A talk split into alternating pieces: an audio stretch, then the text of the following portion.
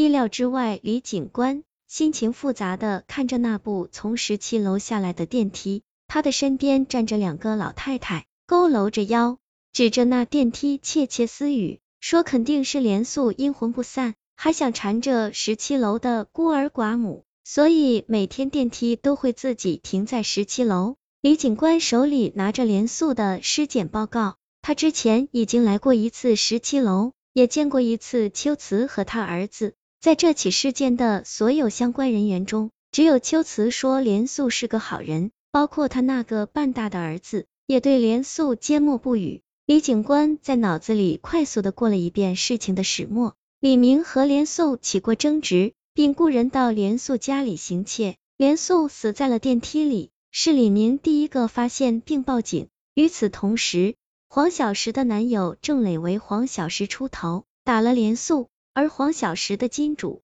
陈生也阴差阳错将连素认成郑磊，从而用榔头敲了连素的脑袋。尸检报告里写明了连素身上的一切伤源，然而导致他死亡的原因却是食物过敏。李警官有些糊涂了，他乘着电梯上楼，按下门铃。过了一会儿，王小满出现在门口，他仰头看着李警官，李警官也看着他。片刻后。李警官蹲下身，小满你好，我又来了。李警官顿了顿，继续道：我听你的同学们说，那天你和连素叔叔一起吃了午饭，你还记得你们吃了什么吗？那一瞬间，李警官看见王小满的瞳孔缩紧了，他的心底蔓延出一种无法言喻的苍凉。王小满不喜欢连素，甚至可以说他恨连素。他和李明的儿子打架。也是因为那家伙说连素是他的后爸，如果没有连素，他和妈妈可以过得更好，不会有那么多人戳着他的脊梁骨骂他，也不会有那么多人背地里偷偷说妈妈的闲话。如果没有连素，也许那个恶毒的奶奶也会对他好一些。这一切都是因为有连素这个家伙的存在。王小满恨不得要连素死。连素有乳制品过敏症。所以家里根本见不到这种东西，王小满也不知道去哪儿弄。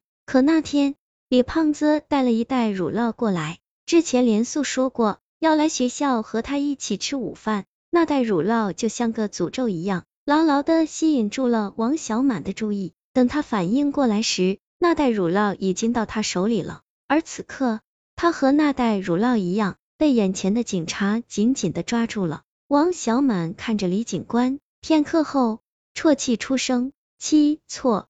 沙尘声气喘吁吁的抬起头，家里电视声开得极大，盖住了刚才黄小石的呼救。这个臭婊子在外面养汉子，害得他妻离子散，还敢跟自己要钱，死一万次都不足惜。新闻滚动播报着那桩凶杀，陈生给自己点了根烟，坐在地板上一边喘气一边抽着。死在电梯里的那家伙身上有伤，最重的就是脑袋上那一下。李警官没告诉他最终结果，他也能自己猜个大概。反正不是脾脏出血就是颅内出血，自己怎么都躲不过去，躲不过去也要拉个人垫背，至少不能让他把自己给供出去。陈生踹了黄小石的尸体一脚，烟雾寥寥升起，陈生的心稍微安定下来。他透过烟雾盯着电视。里面传来呆板的声音。最新进展，据警方透露，死者系乳制品过敏导致的休克性死亡，凶案嫌疑人已浮出水面，系死者生前女友之子。后续报道将继续为您跟进。烟灰掉下来，落在陈生指尖上，很烫，过敏。陈生回忆着那天晚上的画面，男人被他敲了头之后，晃晃悠悠的捂着喉咙摔进了电梯。电梯的门关上，他没看到任何血迹。那家伙当时已经不行了。陈生哆嗦起来，他想起那部总停在十七楼的电梯，忽然觉得自己掉进了一个巨大而可笑的循环。他为了掩盖事实杀了人，可现在正是因为杀了人才事实浮出水面。门铃响了，陈生惊呼一声，紧接着屋外传来李警官的声音：“请开门，我是李警官。”请配合调查。就在来之前，李警官亲自乘了那趟电梯，电梯从一七楼上来，又带他下去。中途进来了个电工打扮的人，李警官在电梯落地的那一刻，问出了一直以来的那个疑问：为什么电梯会一直停在十七楼呢？电工看了他一眼，楼这么高，要是每次都从一楼上去，开发商多费钱，当然是停在最中间要便宜的多了。十八层难听，十六层低了，当然得停在十七楼了。